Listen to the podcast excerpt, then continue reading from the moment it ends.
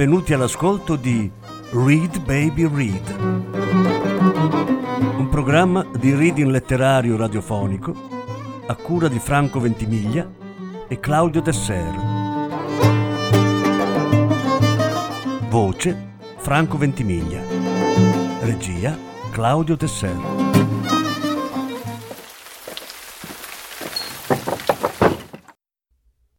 Alicia Jiménez Bartlett Due racconti dalla raccolta Sei casi per Petra Delicado. Lettura in nove parti. Quarta parte. In verità preferivo restare sola. Diedi inizio alla mia seduta di riflessione riordinando tutto quello che avevamo raccolto fin dall'inizio, rileggendo tutti i verbali degli interrogatori e tutte le testimonianze. Quel che più contava era riuscire a sgombrare la mente, dissipare la miriade di impressioni che mi si sovrapponevano, con l'inevitabile carico di soggettività che l'accompagnava. Pulizia, Petra, pulizia, mi dissi. Fai pulizia come una brava massaia e rimetti tutti i mobili al loro posto. Fai il vuoto più assoluto, come se quel diavolo morto fosse comparso nella tua vita solo in questo istante. Un povero diavolo mascherato da diavolo viene ucciso con premeditazione da un uomo di una certa età e dall'aspetto insospettabile. Il povero diavolo non era tale fino a poco prima. Aveva un lavoro e sapeva farlo bene, con entusiasmo e passione. Portava perfino i ragazzini in gita.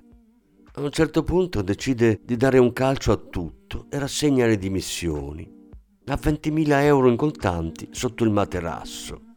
Passa il tempo a guardare pedopornografia al computer. Qualcosa deve essere successo. Nessuno cambia la vita da un giorno all'altro senza un motivo. Meno di due anni dopo, un uomo lo ammazza.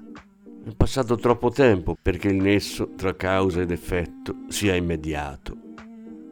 A un tratto mi attraversò la mente un'idea assurda un'intuizione del tutto ingiustificata. Corsi a casa, aspettai con impazienza che Marcos rientrasse.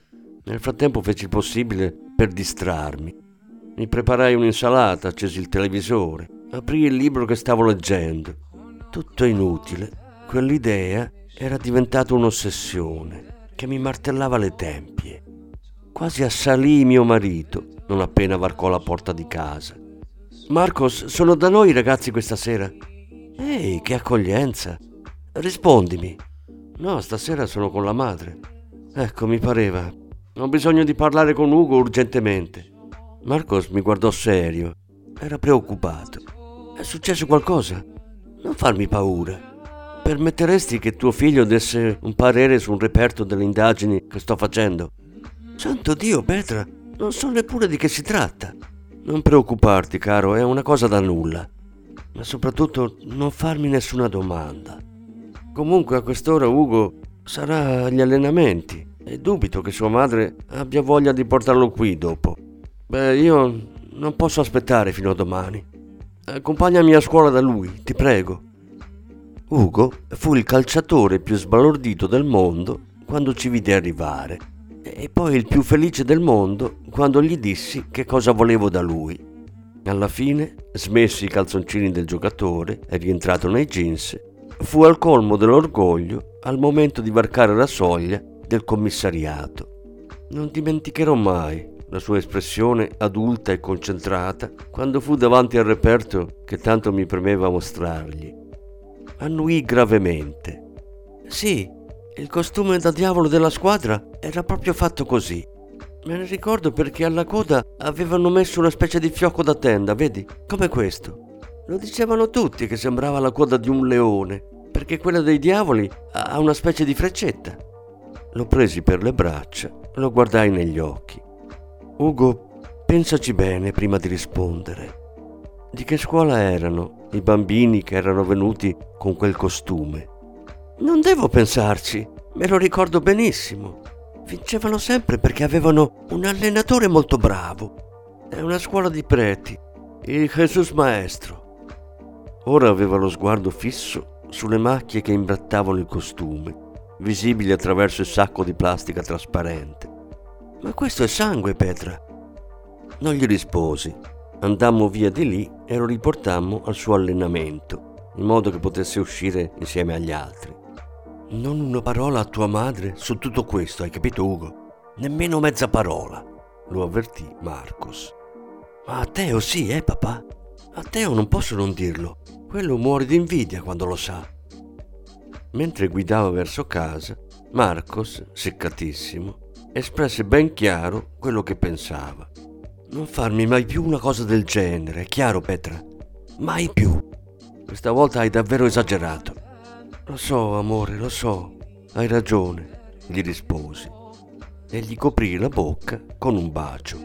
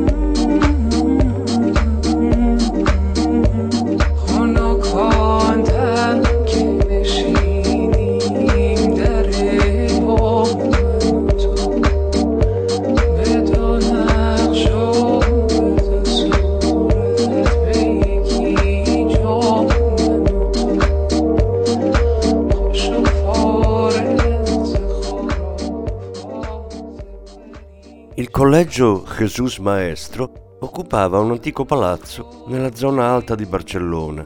Doveva essere uno degli ultimi a offrire un insegnamento esclusivamente maschile. Il direttore ci ricevette con uno di quei sorrisi che solo il clero sa riservare ai suoi interlocutori e che contiene un misto di condiscendenza e diffidenza, difficile da mandar giù. Conoscendo l'abile diplomazia ecclesiastica, mi ero preparata bene per quell'incontro insieme a Garçon. L'importante era entrare in argomento nel modo più spiccio e concreto, altrimenti qualunque sacerdote sarebbe riuscito ad avvolgerci nelle spire delle sue infiorettature verbali. Direttore, come devo chiamarla? Se non le spiace mi chiami padre Juan. Padre Juan, sarò molto diretta. Sappiamo che qui ha lavorato come allenatore di una squadretta di calcio un signore di nome Manuel Tafaglia.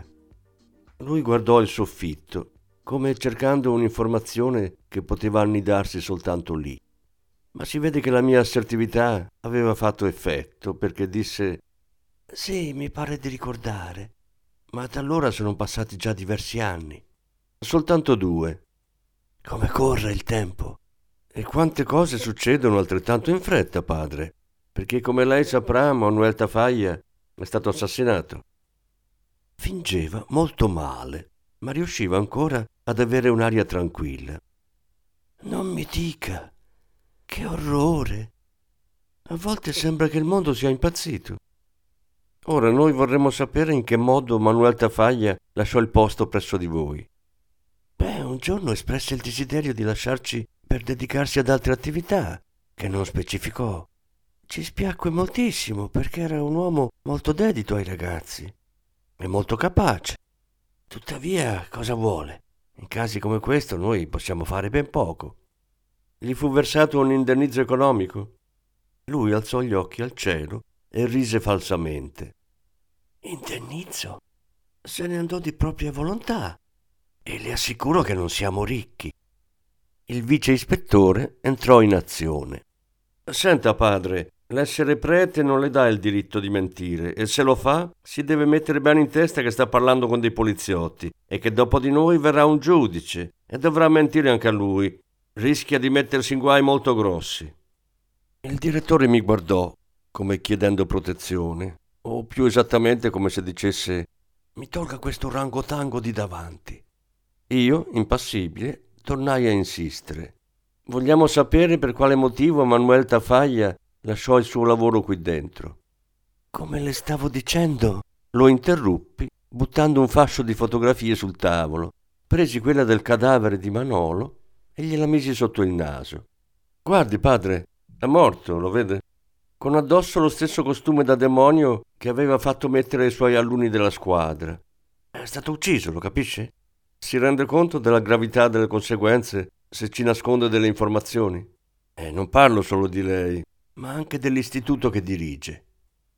Cercai la fotografia in cui si vedeva il profilo del presunto assassino.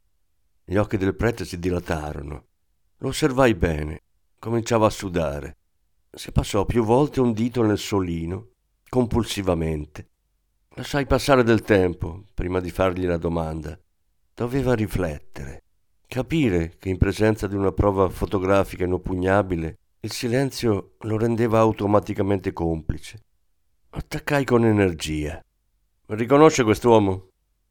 Ci pensi bene prima di rispondere. Questa fotografia riguarda direttamente un omicidio. Il nostro istituto non ha niente a che vedere con questa vicenda, mormorò. E io nemmeno. Ma ci dica una maledetta volta se lo riconosce, sbottò Garçon. Ecco, a dire il vero, è possibile che la richiesta di dimissioni di Tafaglia fosse in qualche modo legata a una divergenza che ebbe con il padre di un allievo. E ho come l'impressione che il padre dell'allievo in questione sia il signore della fotografia. Ma voi capite che non posso averne la certezza. Di quale tipo di divergenza sta parlando? Non lo so, non ne ho la minima idea. Lei butta fuori un insegnante dalla scuola e non sa perché lo fa. Su, padre, vada a raccontarlo a qualcun altro. Sbottò il vice ispettore in tono da caserma. A volte l'opinione di un genitore può essere determinante. L'opinione riguardo a cosa?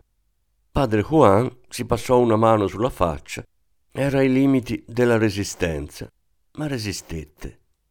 Lasciate stare questa scuola, per favore. Io non so niente di nessun assassino. Credete davvero che se sapessi qualcosa ve lo nasconderei? Io sono un uomo di chiesa, un uomo di Dio. Tutti siamo uomini di Dio, padre, ammesso che Dio esista. Ci dica quello che sa, per favore, dissi, mostrandomi fin troppo accondiscendente. Il signore della fotografia è il dottor Alsueta, Domingo Alsueta, e suo figlio non è più tra i nostri alunni. Come vi dicevo, ha avuto una divergenza con l'allenatore. A quel punto ho preferito che Tafaglia lasciasse la scuola e che il dottor Alsueta ritirasse suo figlio. Questo è tutto quanto posso dirvi. Capii che non gli avremmo cavato altro. Però ci diede l'indirizzo di Domingo Alsueta e per concludere ci disse È una persona molto per bene, un medico noto in città, molto stimato. È un buon cristiano. Sono sicuro che non abbia niente a che vedere con la morte di quel pover'uomo. Garçon non fece altro che imprecare mentre uscivamo. Era una furia. Brutto stronzo di un prete, non c'è stato modo di cavargli fuori niente. Se la immagina la divergenza che può esserci stata tra il dottore e il nostro Manolo? Certo che me la immagino, ispettore. Ma dei 20.000 euro sotto il materasso cosa mi dice? Eh? Non precipitiamo, Fermin, tempo al tempo. La famiglia Alsueta viveva in un bel appartamento al piano nobile di un palazzo dell'Ensance, Venne ad aprirci una domestica che fino alla comparsa della padrona di casa non ci permise di entrare. Elisa Alsueta sfiorava la cinquantina, ne aveva l'aspetto tipico di una signora borghese della sua età. Che fossimo poliziotti non la sorprese, più di quanto non avrebbe sorpreso qualunque cittadino per bene. Ci fece accomodare nel salone e quando le dicemmo che volevamo parlare con suo marito, ci informò che al momento era in ospedale e che non sarebbe rientrato prima di un'ora per pranzo. Spinta più dal ragionamento che da un impulso istintivo, le chiesi se gentilmente ci permetteva di attenderlo lì. Accettò, ora più preoccupata, e dopo aver domandato se poteva offrirci qualcosa, la sua seconda e inevitabile domanda fu esattamente quella che aspettavo. Posso sapere di quale argomento desiderate parlare con mio marito? Sì, risposi come un fulmine. È stato ucciso un uomo, un certo Manuel Tafaglia. Un evidente afflusso di sangue cambiò il colore del suo viso, abbassò lo sguardo e la voce. L'ho letto sul giornale. Lo conosceva? Mi guardò come se mi implorasse, forse di non chiederle altro. Continuai. Lo conoscete entrambi, suo marito quanto lei. Allenava la squadra della scuola di vostro figlio. Io non l'avevo mai visto, disse, con un certo impeto, che subito dopo smorzò per aggiungere Ma sapevo chi era, certo. Signora Alsueta, il direttore del Jesus Maestro ci ha detto che tra suo marito e quell'insegnante c'erano state delle divergenze, così si è espresso. Lei ricorda di quale genere di divergenze si trattava? Subito la signora portò le mani al viso e si mise a piangere. Restammo in silenzio. Finalmente, distogliendo lo sguardo, riuscì a parlare. È passato del tempo e per fortuna siamo stati capaci di superarlo. Siamo una famiglia molto unita che vuole vivere in pace. Lasciateci tranquilli, per favore. Non facciamo del male a nessuno. Abbiamo prove significative che suo marito sia coinvolto nell'omicidio. Scuoteva la testa mentre le lacrime le scivolavano lungo le guance. No, non può essere. State cercando di confondermi. Mio marito è un uomo pacifico, una persona per bene. Non pensa ad altro che ai suoi pazienti e alla felicità dei nostri figli. Non sarebbe capace di fare del male. Garçon, implacabile, tirò fuori una fotografia, la mise sotto gli occhi della donna. È suo marito questo, signor Alsueta? Lo guardi bene. Lei lo fece e immediatamente voltò la faccia, che tornò a coprirsi con le mani. Garçon continuava a parlare.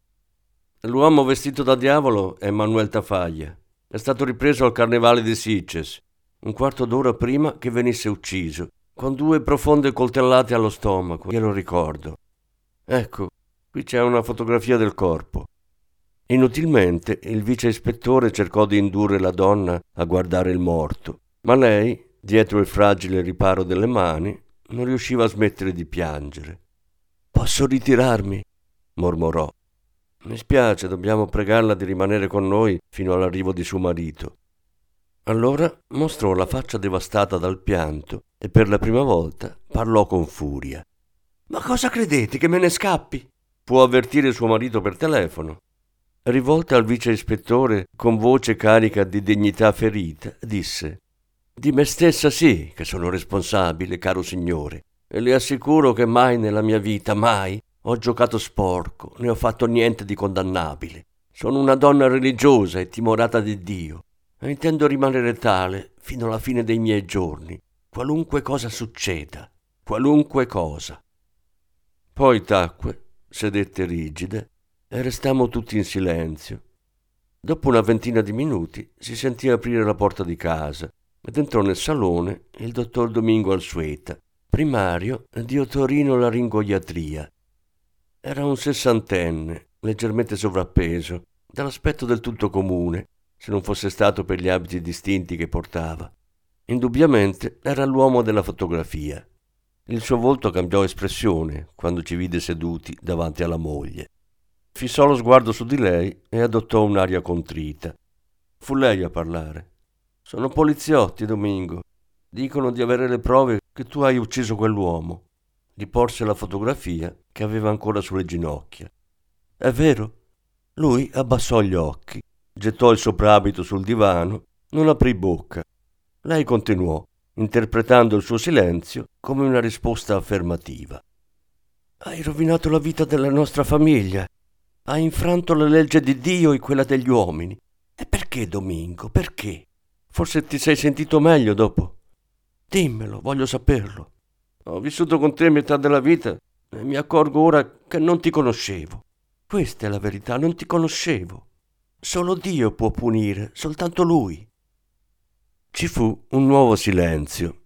Il dottor Alsueta parlò con voce grave, profonda. Lo rifarei, Elisa. Lo rifarei in questo preciso momento, se fosse necessario. Gesù abbia pietà della tua anima. Detto questo, la signora uscì dal salone, dura come un blocco di granito, categorica come una sentenza biblica. Date le circostanze, sarà meglio che lei ci accompagni in commissariato per una completa confessione, dottore. E il dottore riprese il suo impermeabile.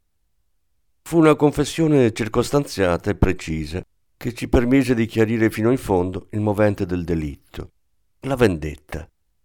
Il figlio maggiore degli Alsueta aveva subito abusi sessuali da parte del Tafaglia.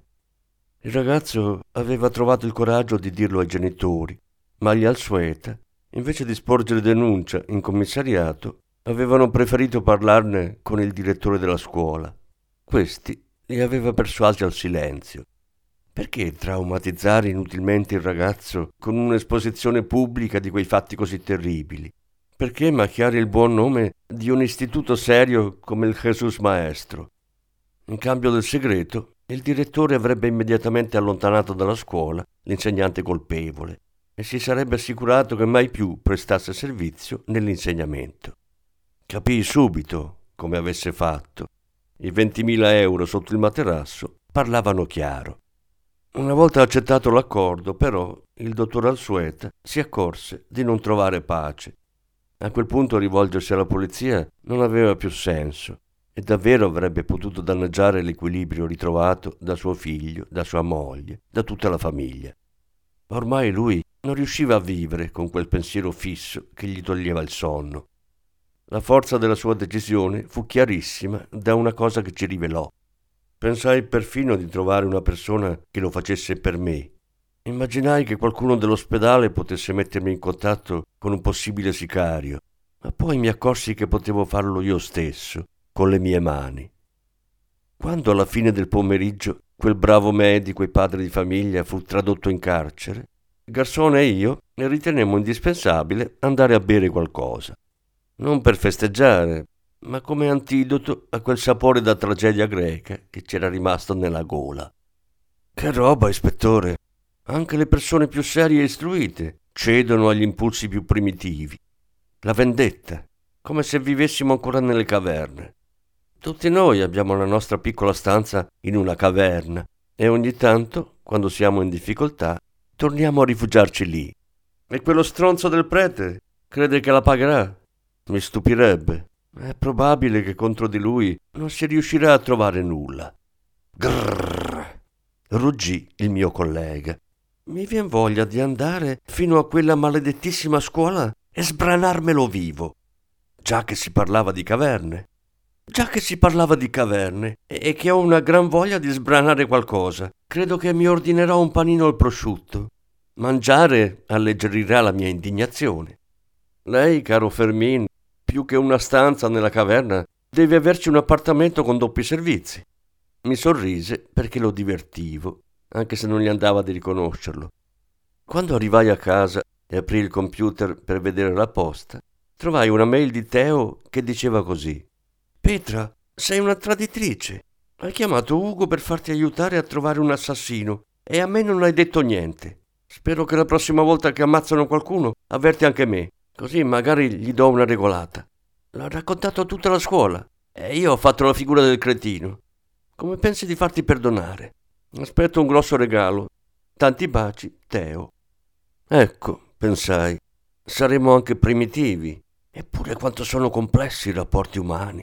Mi chiesi se già nelle caverne fossero così. Aspettai l'arrivo di Marcos e gli proposi di andare a cena fuori.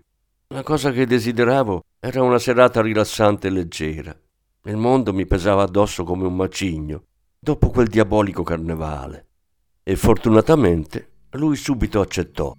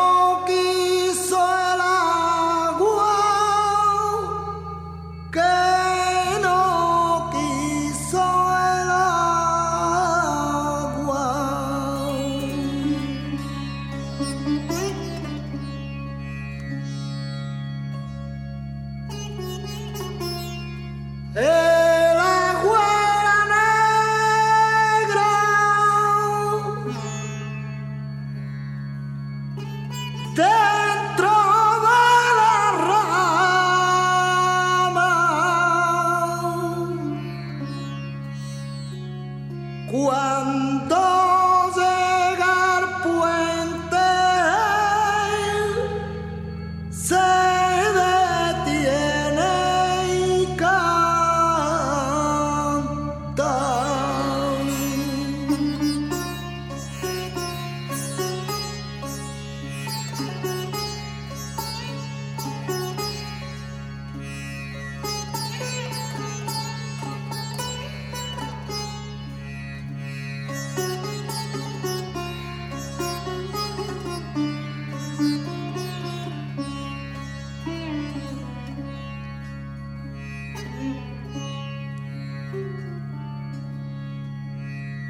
Kendi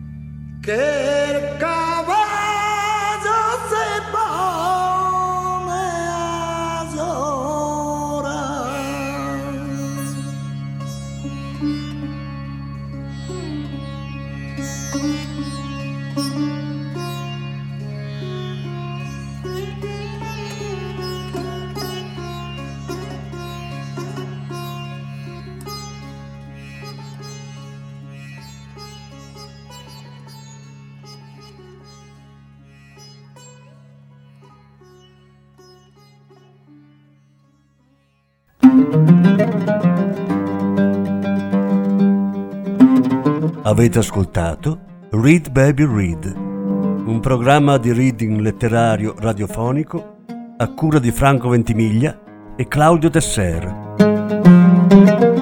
Grazie per l'ascolto, alla prossima settimana. La quinta parte della lettura sarà trasmessa la prossima settimana. thank you